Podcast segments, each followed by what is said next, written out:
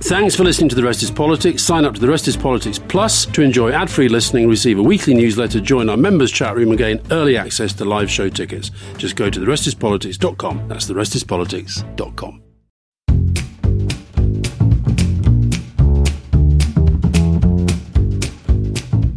So, welcome to another episode of The Rest is Politics Leading with me, Alastair Campbell. And with me, Rory Stewart.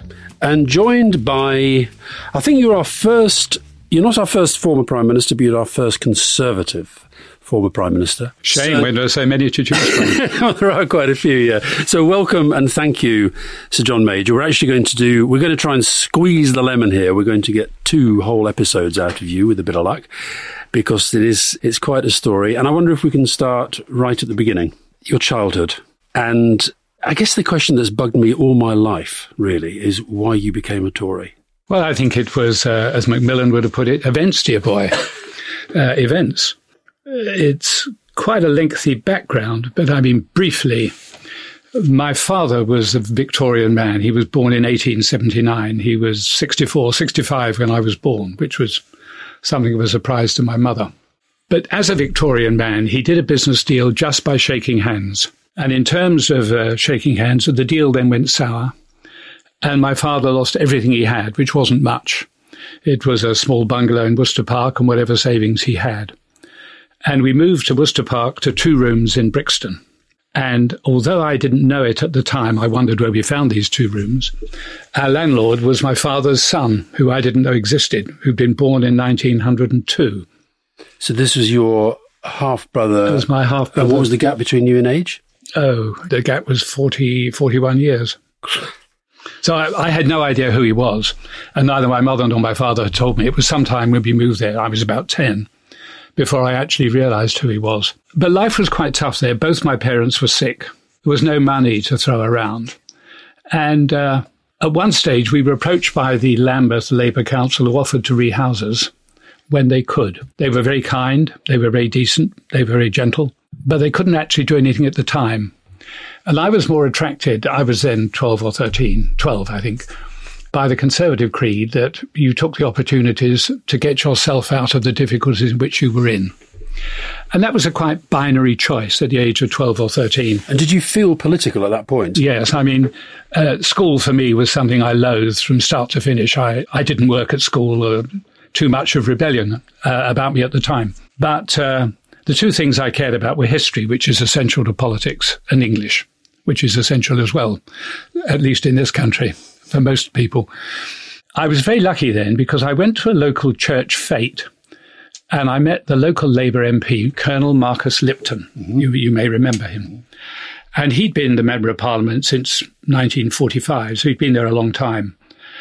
And he was very kind to me. He, he realized in talking to me that I was likely to be a Conservative, but we talked often. We met on these occasions. And he gave me some tickets to go to the House of Commons. And I went there in 1956 for the first time. And I saw one of those dreary afternoons where they're doing the finance bill in committee stage on the floor of the House. But I heard Harold Macmillan, who was then, I think, the Chancellor. And as I walked into Downing Street, before I saw the chamber, the atmosphere reached out and grabbed me. And I thought, this is where I wish to be. As you walked into Parliament, you mean? As I walked into Parliament, yes. And Sir John, can I come in from the, this great distance in Doha and huge welcome and thank you for thank you for coming. And sorry that I'm in the Middle East and bearing huge greetings from many people in Qatar towards you. I wanted to just develop this question a little bit more of becoming a conservative. So I think you write about it quite well in your rather wonderful autobiography about why you were attracted to conservative, not Labour. And you talked partly about language, so questions of envy or resentment, questions of class struggle, questions of individuals as opposed to political troops. I wonder whether you could develop a little bit about on what you were saying in the autobiography. Uh, let, let me try. Well, in terms of inspiration, the the politician who inspired me more than any other then and since was Iain Macleod.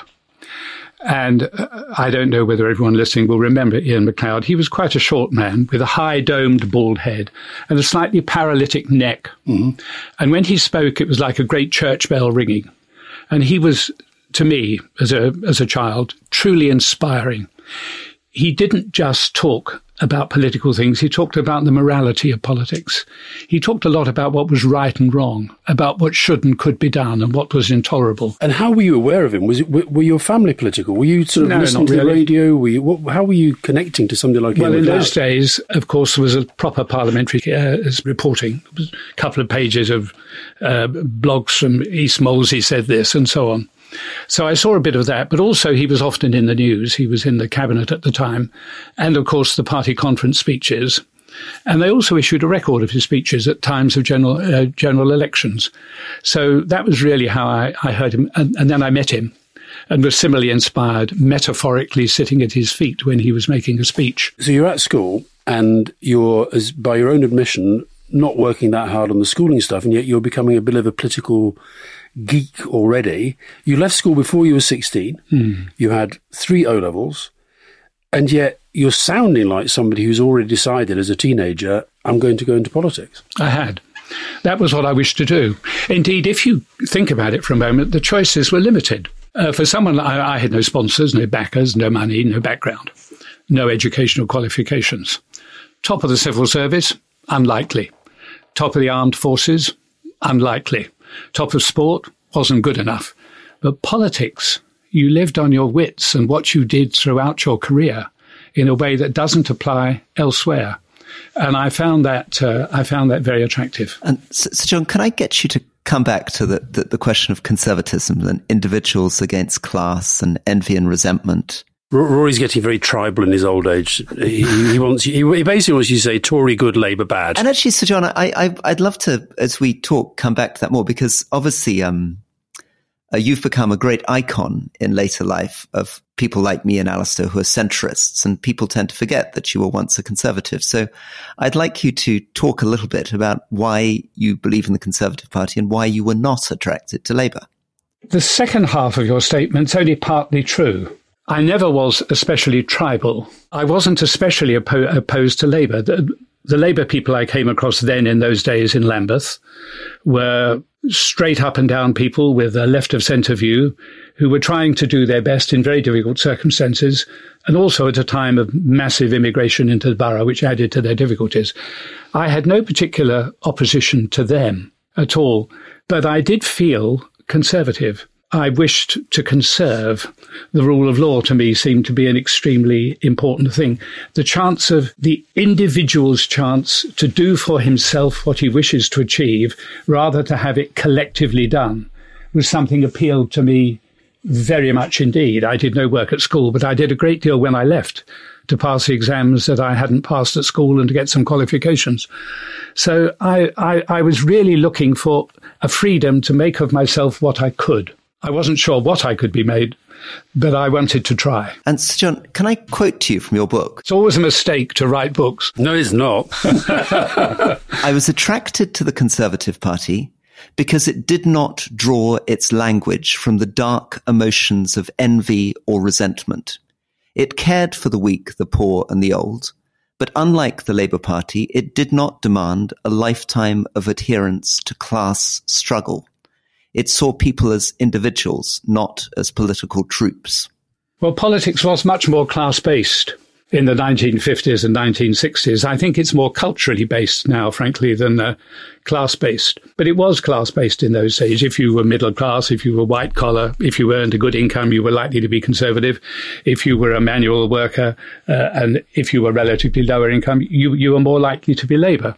So that was certainly how I saw it at that particular time. I'm not sure that that is as true now. In fact, I'm sure it isn't as true now as it used to be then. but class is still a very, very big part of Britain's. It's a very big part of Britain, and my dream of a classless society is something that has never come about. Yeah. But I'm not sure it's such a big determination in which way you vote anymore. I found in my first seat in Highgate, whenever I went up to a very large, well, well disposed house, it was a Labour voter for sure. Mm. It certainly wasn't a Conservative. And if I went round the council estates, I would find, find find more Conservatives. So in terms of the way people instinctively vote, it is less class based today. We were saying before Rory joined us that there, are, if you count Rishi Sunak, there are eight people alive today who can say they have been UK Prime Minister. Two of them went to the same school, Eton. The current one went to another of the top private schools. Tony Blair went to a, a private school. It's pre- it's quite hard, I think, to imagine that somebody like you today would rise to become leader of the Conservative Party. Well, if it's hard today, it would have been harder before, and yet it happened. Uh, so I'm not sure I entirely agree with that. But you do accept that your vision of the class of society has not come about. No, it hasn't come about. I think there there's been moves towards it in many ways. For example, uh, politics is much more inclusive these days. I mean, the number of minorities who are around the House of Commons is immeasurably different, even from the time when I was there 20 years ago. And I think that is a necessary a necessary change. And of course, many of these minorities have now served in the cabinets of both Labour and Conservative governments and have constituencies where you would not have expected them to be chosen as a candidate 20 years ago, but which they are now, and where in many cases they're very popular. So I think there has been a quite significant shift. Is it perfect? No. Will it ever be perfect? I very much doubt it. But I think in that regard, we're moving in the right direction. Now, you mentioned prime ministers coming from top schools. That's true. But what I was talking about was not who passed through the sieve to reach the top. What I was talking about was the general determination of people to vote. Mm. And that, I think, is less class based. And when when you went for Huntingdon, mm. did you not feel that your background was was it an asset or was it a problem for you when you were going to oh, for selection? Well, going round generally, it was a problem, but not as big a problem as another issue. The other issue was whether I was in favour of capital punishment, which I was not until I found a word a form of response that beat off the people who were in favour of it. What, what, what, was what was that response? Tell us what the response was. Oh, I pointed out that the country was pretty evenly divided between capital punishment and not. And if you maintain capital punishment, you diminish the chance of getting convictions for people, even though they might be guilty. And uh, that piece of sophistry worked quite well. So I remember Tristram Garel-Jones training me when I was standing to be a Conservative MP, and, and he said that what he always did on this selection was if somebody said, Are you in favour of capital punishment? he would say, I'm not. But if somebody killed my sister, I would kill them myself, and everyone would cheer and put him through to the next round. So when you went for Huntingdon, you had 300 people hmm. up against you, including Michael Howard, Chris Patten, Peter Lilley, Peter Brooke. That is quite a array. So what what were the qualities that you felt in yourself at that time that thought you could become a Conservative MP in a rural constituency? And when did you start to feel in yourself, do you know what, I might actually be able to go the whole way? Well, as far as Huntingdon is concerned, it sounds like a very rural constituency.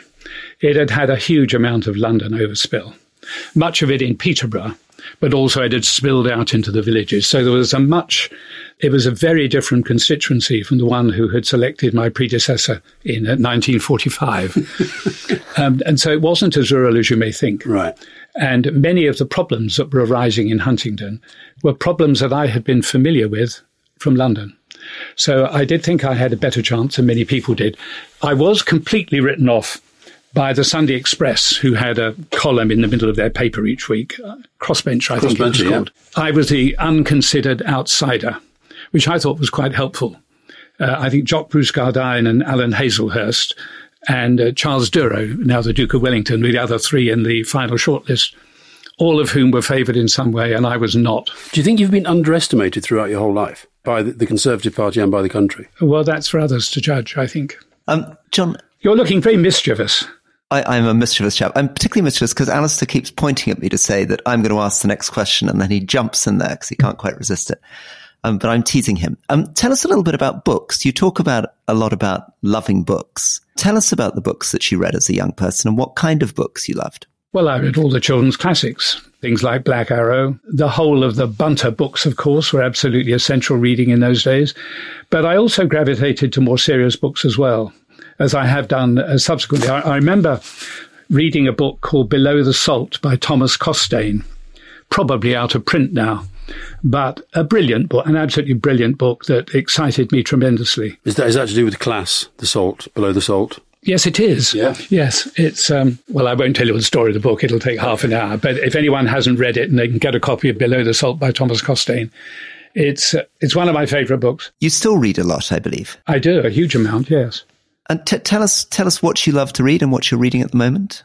I'm reading Appeasing Hitler by Tim Bouverie at the moment. It's his first book, but I think it's one of the finest books about the lead up to the Second World War that I've yet read. It's beautifully researched, beautifully written, and raises it from an angle many people have not previously approached. So I thoroughly recommend it. Are you reading that? I, no, I'm I'm not reading Alastair's book because Norma has got it, and is only halfway through. I wasn't asking that. I was asking whether you you weren't. Rory was. I was. I, I was. Uh, but you claim you have read do believe you're, I do believe you're blushing. Uh, no, because you wrote me a very nice letter about my I, book. I hope this is caught on camera. Yeah. Anyway, are you reading that book because you're interested in Hitler, or are you reading that book because you're rather alarmed about the the state of current politics and world affairs?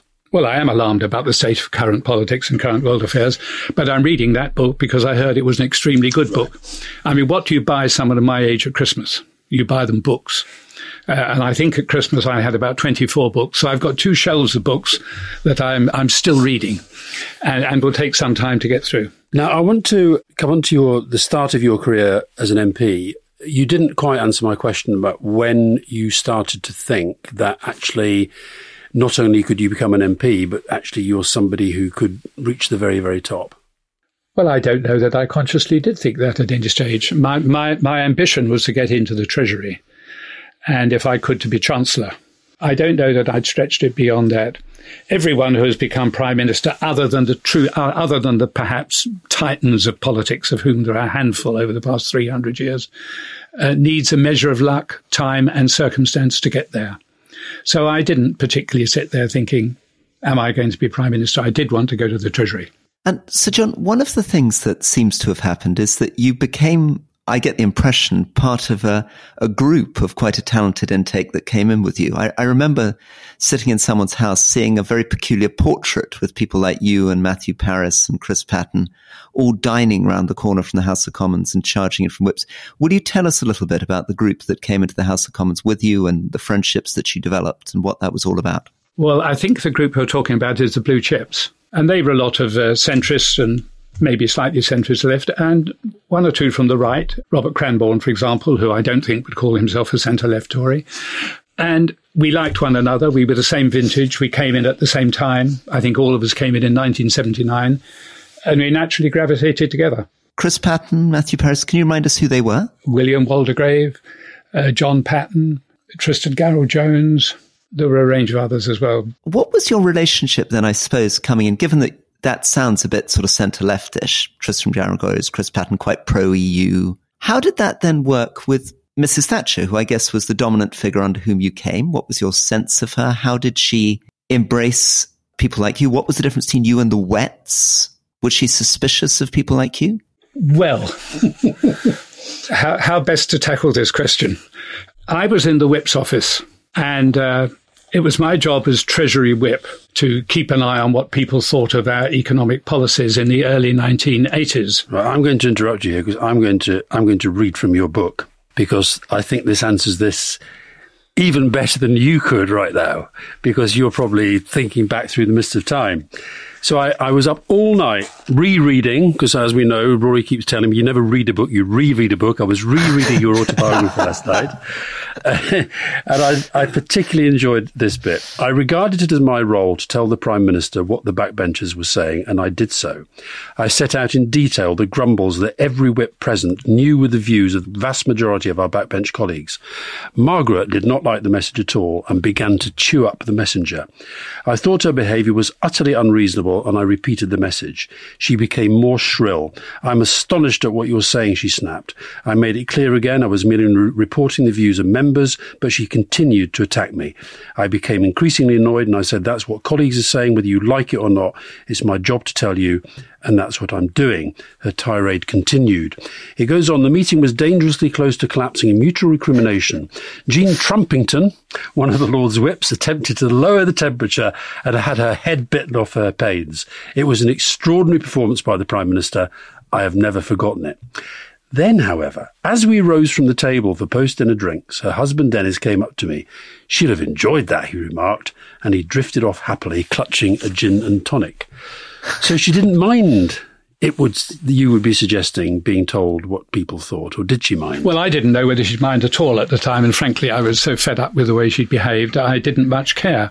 But I found out pretty soon, in a pretty spectacular way, that it was easy to misread her. The whips thought I'd blown my career. Several of them said it. And uh, I remember one of them putting his arms around me and said, Never mind, she won't be there forever. You can always come back. um, but uh, the very next day, I was the whip on duty sitting on the bench in the House of Commons. When she came from the Prime Minister's office at the back of the Speaker's chair, sat down beside me and said, I've been thinking about what you said last night. We must have another talk about it. I'll convene another meeting. And she did. Mm. And it was a much gentler meeting. And um, five weeks later, she appointed me a member of her government and gave me a what I call a proper job. It was the it, it is, she said when she appointed me, the job I started with, parliamentary secretary at the Department Social of Health Security. and Social Security. Mm. And Tories who understand health and social security are reasonably rare, reasonably rare. It was a wonderful place to start. So, John, just to, to return to this bit, get, tell us a little bit about this tension between Mrs. Thatcher, Wets, blue chips. G- give us a sense of the ideological fight in the heart of the Conservative Party from Mrs. Thatcher coming in and, and what it meant her coming in from 79 to 83, the positives, the negatives. Well, first, if I may say so, it's overdone and was overdone by the media. Of course, she was right of centre in her attitudes, and, and many of the others were left of centre, particularly on economic and social matters. But you will recall she appointed all the people I mentioned to government. There was no question of having a Brexit government with only one conceivable view. She saw these people were talented. She knew she needed a government that brought in the best talent in the Conservative Party, and she appointed them. And she was prepared to argue her case and argue with them. I'll tell you something about Mrs. Thatcher, which people haven't particularly remarked. She could be extraordinarily brutal and blunt and occasionally rude, but only, only to people who were in a position to fight back. And if they did fight back, she didn't mind. If they didn't fight back, she thought they were wet as a stream. But what I never saw her do was be unkind or brutal to someone who was not in a position to answer back. So she accepted we were a party with a very broad base. And on that subject, what, what would she have made of somebody like Boris Johnson deciding to throw out of the party Ken Clarke, Nicholas Soames, and, and, of course, including me. But what would she thought about the general view that you throw 21 MPs out of the House of Commons because they disagree with you on a no deal Brexit? Well, I can only tell you that she was Prime Minister for 11 years. She threw nobody out and never even suggested it. And there were certainly plenty of differences. Apart from that exchange that you had with her, in terms of because if you, if you remember the whole sort of the spitting images had a revival. I don't know whether Mrs. Thatcher's still in it, but the image of her sort of you know utterly dominant within the cabinet. What, were no, it's rubbish. What were cabinet discussions actually she, like? Well, they were very blunt. If you if anybody seriously thinks you're going to stop people like Peter Walker saying exactly what they think in cabinet, even though it might be diametrically opposed to the prime minister, then they didn't know Peter Walker. And if they think Geoffrey Howe would be deterred because he has a gentle manner, then they don't know Geoffrey. And you could say the same about Willie Whitelaw. The belief that Margaret just said, we'll do this and we all do it. It is true that she tended to introduce the subject, and at the end of her introduction came her conclusion. but that is not how the discussions always did ended. She, but did she change over time? Did she become more? Uh, yes, after, after after eighty three and eighty seven. Well, I wasn't in the cabinet in eighty three, but after eighty seven, uh, yes, she did. She became a bit more determined to get her own way after eighty seven. Okay, Rory, John, let's just take a very very short break. Back in a minute. Spring is a time of renewal, so why not refresh your home with a little help from blinds.com? Blinds.com invented a better way to shop for custom window treatments. There's no pushy salespeople in your home or inflated showroom prices. Free samples, free shipping, and our 100% satisfaction guarantee can put the spring back into your step and into your home too. Shop Blinds.com now and save 40% site wide. 40% off at Blinds.com. Rules and restrictions may apply.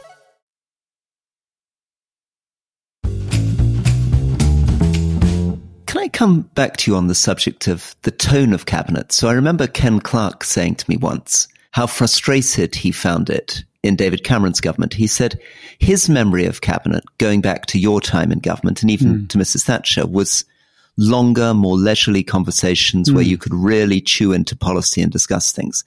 And he actually blamed Tony Blair for creating much more short cursory meetings, which were inherited by Cameron. So Ken Clarke's complaints when he came back in 2010 was he said to me, Oh, Rory, cabinet meetings have become short and cursory, and we never really have a chance to chew into things or discuss them properly. The whole thing's now run by special advisors. That's a very, very poor impersonation of Ken Clarke. Roy, well, Ken, if I can put it this way, is one of a kind. They they have never produced anyone like Ken in my political lifetime. The thought that anyone could cow Ken or keep Ken quiet if he wished to speak is just an illusion. They certainly couldn't. It is true. I didn't enter Margaret's cabinet till late 87 when I became chief secretary. And you were the first of that 79 generation, weren't you? Yes, I was. Which is quite interesting because if yes. you think that the next election, yes. Keir Starmer and Rishi Sunak have both been around yes. less than the time you had before you got into the Yes, well, prime ministers are getting younger and younger. The next but two will be pre-puberty, I think. Um, but it was a little more difficult in those days. So yes, I think I, I, I, think I was the first. But there were in Ken's time when he was there with Margaret longer conversations. I understand, and there certainly was when I was there, because I tended to draw all the voices in before reaching a conclusion as to what the voices said. It, it was a novel concept but it seemed to work in cabinet. You so you became chief secretary. My best job. Really? Oh yeah, it was because? a wonderful job. Because in those days, I, I'm not sure it's done the same way now. But in those days, the chief secretary negotiated one to one, just as I'm sitting opposite you, with the spending minister. No civil servants present, nobody present. The chief secretary prepared, the uh, departmental secretary of state prepared, they debated it, and they reached a conclusion. So it was uh, it was given to the chief secretary, the junior member of cabinet, the opportunity to shift public expenditure in very large sums from some areas to others that he judged were more deserving. And was Nigel Lawson, who was the Chancellor, was, was he? Nigel was the Chancellor. And he just let you get on with that? Well, Nigel was concerned that I balance a budget, which no one had done for a very long time. And we did balance the budget. And providing I did that, Nigel was, was content.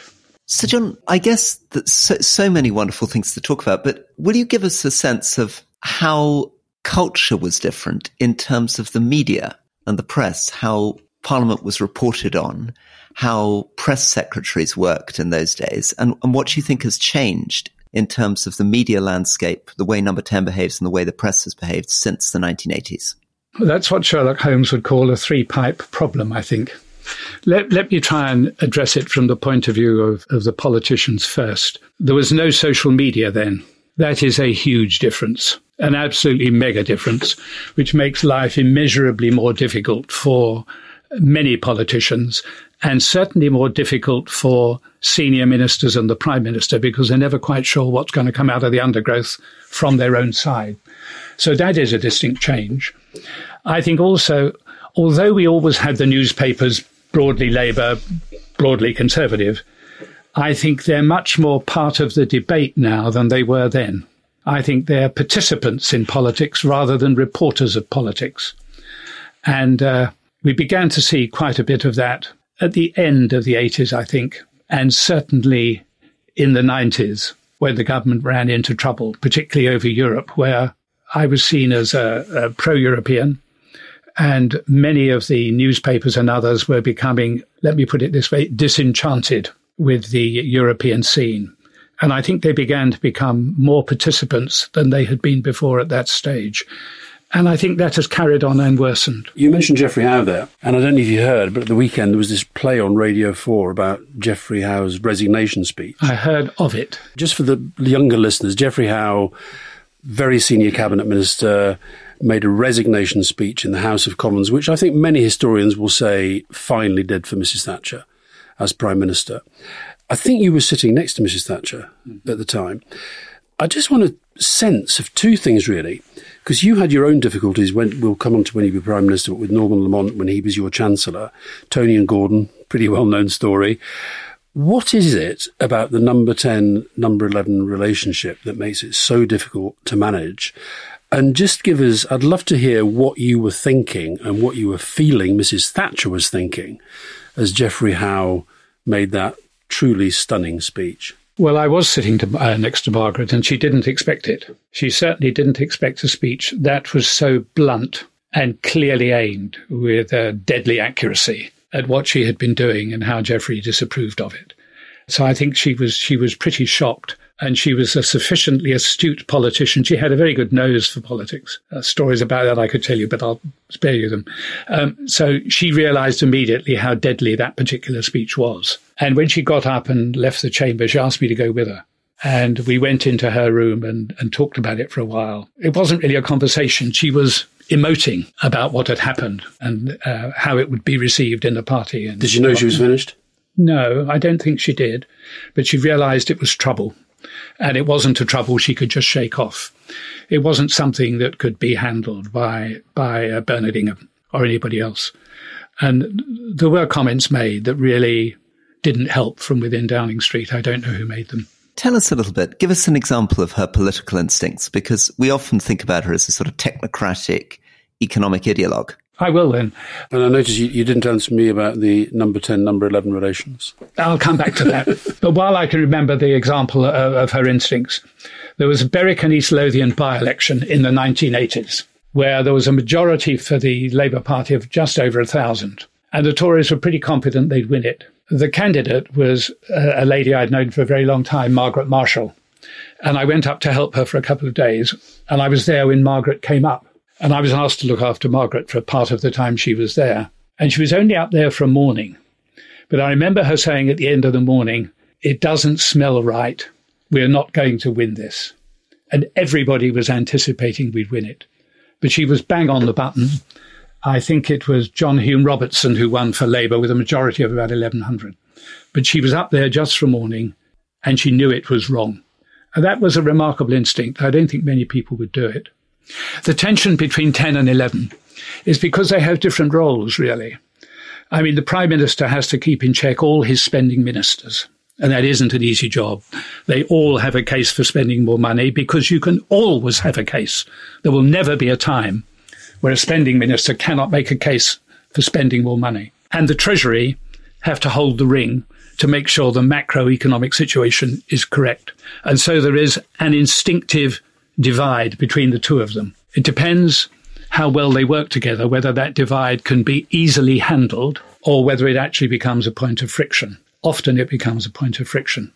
It didn't with David Cameron and George no, Osborne. That's true. But mostly, mostly it does. And, and that is, it's that they both have, have to live with the success of different objectives. So we're going to, I think, stop this before we get on to your role as Prime Minister, because we're going to really concentrate that in our second episode, where we're really going to dig into your time as Prime Minister. But can I try to come back last time for the sort of snapshot of this fall of Mrs. Thatcher, the incredible drama around that, the the pushes for the leadership? I guess the the figure of Michael Heseltine, who who we've interviewed and who's a great charmer and a great one for winning over Alastair all the time with his beautiful suits. So tell us a little bit about the drama of that moment. And who, and who I think is fair to say from, again, from looking at your book again, I always get the sense your relationship with Michael Heseltine, you never, you respected him, but there was maybe never fully trust between you. Is that fair? I didn't know him until I made him Deputy Prime Minister. Obviously, after I became Prime Minister, from uh, from when on, people had said he's very ambitious. This is a mistake. You shouldn't have done it. And he was absolutely superb to work with. So he became uh, an extremely good friend and remains so. But I simply didn't know him mm. before. But the fall of Mrs. Thatcher is, is, is subjected to so many false narratives that it's worth actually remembering what really happened. There were two things that brought Mrs. Thatcher down and one event. The two things of them, the bigger event was actually the poll tax. Yeah. It was the poll tax that destabilized her position in the party. Long before, well, not long before, Europe ran alongside it, but the poll tax was the big one. And just on that, did you at the time, did you as a politician foresee the problems that, that was going to create? Well, the Treasury did, and I was the Chief Secretary. And Nigel Lawson often sent me along to the meetings to argue against the poll tax because he had done it privately with Margaret and it had obviously cause friction between them. R- remind listeners who who don't remember what the poll tax was. We got a lot of many many younger listeners. So give us roughly the case for and against the poll tax and what it was, if you could bear. It's the Dustman and the Duke argument, really, whether they should pay the same amount for public services or whether it should be related to income. And it's always been related to income or property or whatever. The Dustman and the poll tax was was the other way round. And the, the Prime Minister had been assured by departmental ministers at the time that the poll tax would not increase the levy on the average working man dramatically, if at all. That turned out to be totally mistaken, by which time she was hooked on the policy and couldn't really retreat. She wasn't great on retreating. She didn't like it as a matter of principle. And so she was stuck with it. And because she was stuck with it, she dug her heels in and advocated it even more. And uh, the poll tax was killing the Conservative Party. And then at the dispatch box, she referred to, I think it was after Delors had spoken to the Labour conference. And she and Delors, I think it's fair to say, were not soulmates. Jacques Delors, Jacques, Jacques Commission Delors, President. the European yeah. Commission President. They were not soulmates. And she ended her remarks about something saying, no, no, no. And the Conservative Party was overwhelmingly pro European. And the reason it was overwhelmingly pro European was we still had at that stage in the 80s an awful lot of people who'd served either in the war or in the forces after the war. And they were prepared to do anything to make sure there wasn't another European war.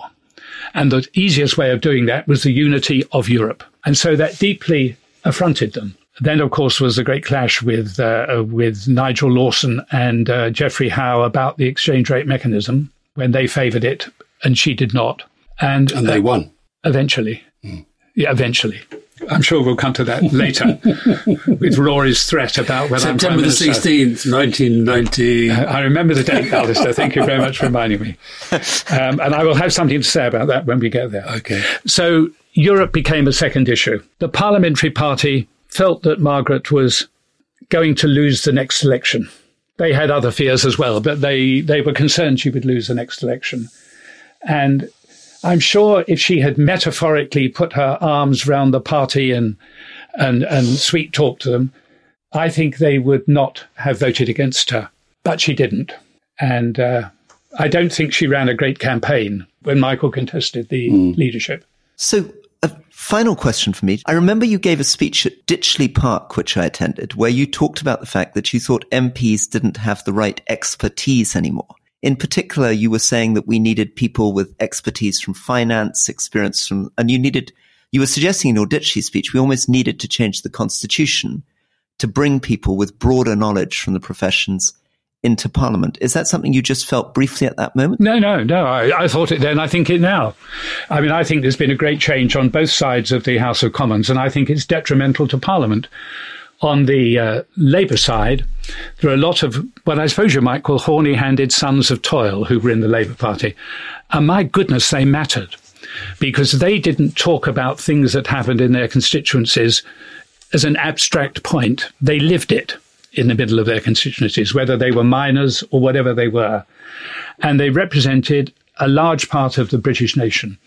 And you don't see many of those in the Labour Party now. There's, it's much more middle class, much more technocratic, and I think that is a loss. Mm. And on the Tory side, you always used to have a fair smattering of people who'd been in business and run things at a high level, or been in the armed forces at a high level, and we've lost that practical expertise. It exists in the House of Lords, but that is unelected, of course. And uh, I think the fact that, that that expertise is lost in the Commons I, I think for some years now, it's been pretty shocking to me how poorly the legislation is examined in the Commons. Whole swathes of bills are rushed through quickly under a whip without proper examination and then sent off to the Lords. And if the Lords are so impertinent as to change what has not previously been discussed, the House of Commons will probably overturn them. And that is bad legislation. And you do need people in the House of Commons, A, with experience. I'm all in favour of youth. They have vigour, they have intellect, all sorts of wonderful things like that. But a bit of experience isn't a bad idea when you're passing laws that affect people's lives. And I think on both sides of the House of Commons, we have lost that. My final question before we, we end part one, as it were, is you, you mentioned earlier about you need a measure of luck. And again, I'd completely forgotten until I had a look at, look at your autobiography. But Mrs. Thatcher had wanted you at one point to be chief whip. Mm-hmm. And I think it was a combination of Lawson and Willie Whitelaw that sort of. That's not quite right. Willie Whitelaw had wanted me as chief whip. Lawson wanted me as chief secretary. and uh, Margaret Thatcher intervened and Lawson won. So between then and literally within a very short period of time, you became Foreign Secretary, Chancellor, and eventually Prime Minister. Hmm. Chances of you becoming the leader of the Conservative Party from a position as chief whip would have been negligible, wouldn't they? Oh, you didn't see the first uh, first showing of House of Cards, clearly. What happened there? remind me, remind me. Is that what happened? was that the playbook? Uh, that was Francis Urquhart, yeah, who, who was chief whip, and, did, and I'm teasing. Oh, okay. I'm teasing, of course. No, you're quite right. I would have been uh, I would have been chief whip, and who knows, Margaret might not have lost that vote against Michael. Ah, you think you'd have been a better chief whip? I don't know. I don't know. but I think if I had been responsible for her campaign, I would have handled it differently. Mm. You didn't really enjoy being foreign secretary much, did you? Yes, I did. That's a complete fallacy. Okay. I mean, what I didn't think was that I was equipped to be foreign secretary when I was made it. I'd had no real experience of foreign affairs. I went away to Tristan Garel-Jones's house in Spain, and he and Catalia lent me the house. And I spent the latter part of July and the whole of August reading huge piles of brief on every aspect of foreign I'm affairs. sure this is exactly what Boris Johnson did when he was appointed I'm sure he secretary. Did. I'm sure he did with great Absolutely, care. And in Latin uh, or Greek. We then came back, and a few weeks later, Nigel and Margaret fell out, and I was moved from the Foreign Office to the Treasury. But I would have liked to have stayed at the Foreign Office. I think foreign affairs are immensely interesting. I think they're immensely interesting at the moment, and we're handling China wrongly, I think, in my view. Uh, so yes, I, I, would have liked to have stayed at the Foreign Office for longer. It's it's it's a fallacy that I didn't like it. And then, but you, but the chance that you then got your dream job, which was Chancellor of the Exchequer. Yes. But that too didn't last that long because you then. The worst possible moment, I got it, yes. Yeah. We'll save Black Wednesday for part two. Thank you, Sir John, very much. Okay, well, thank you for your time so far. Thank you. Thank you.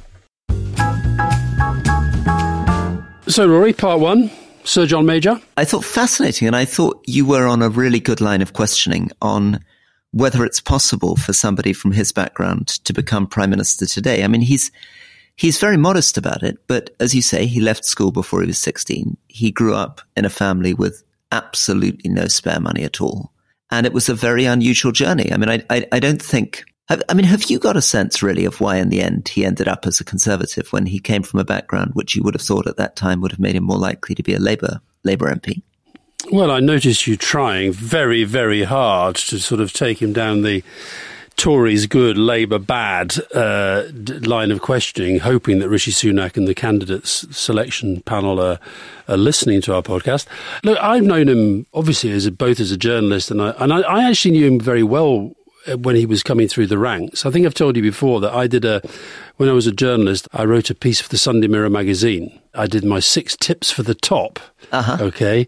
Now, how's about this for quality punditry, Rory? Okay. My six for the top, who at the time were barely household names outside their own household, were Tony Blair.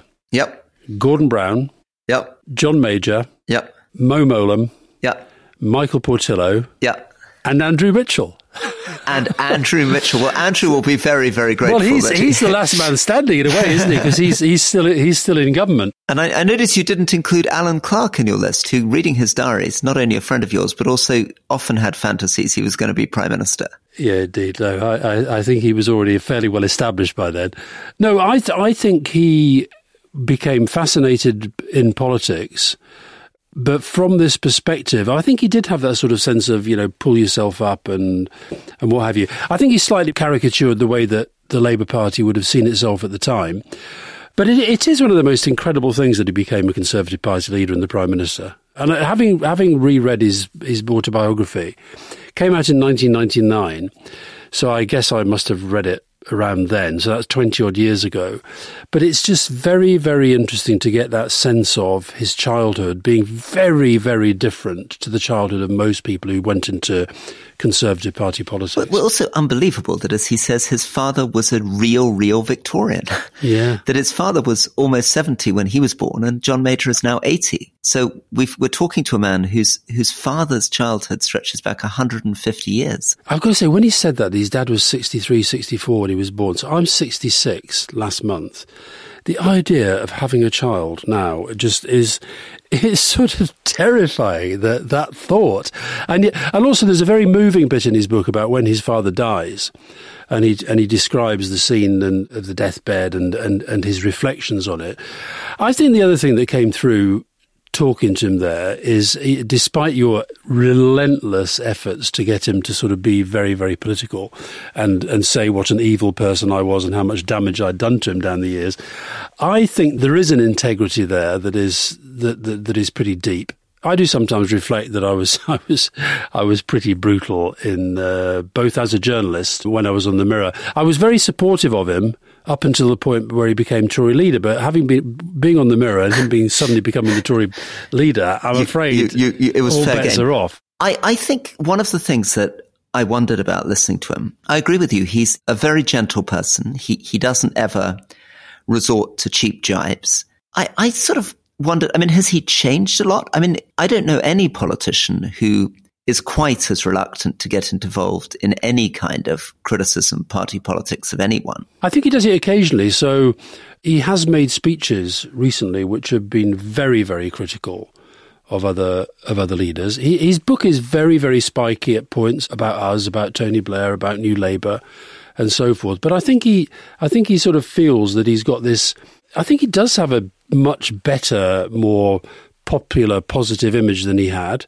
And I think I think he's sort of just he's kind of playing it out. The other thing that I think is really interesting is how I think he's still very very careful in how he speaks. And I always remember that when when he was an active politician, he has this very maybe it's the Victorian thing, but he has this very old fashioned way of speaking, which I think people quite like. And he's he's he's very I don't know. I, th- I think I think there's a listen. He's I, I, actually think he's more ruthless than he lets on. I think it, to become leader of the Conservative Party, you've got to have real steel, and uh, I think he did have an awful lot of steel. But I think he just got this very nice manner with people. So hopefully, all of our listeners at home have enjoyed that. If you'd like to hear the second part of our extended interview with Sir John Major right now is already available to members of The Rest is Politics Plus, and you can sign up at therestispolitics.com or you can subscribe through Apple Podcasts.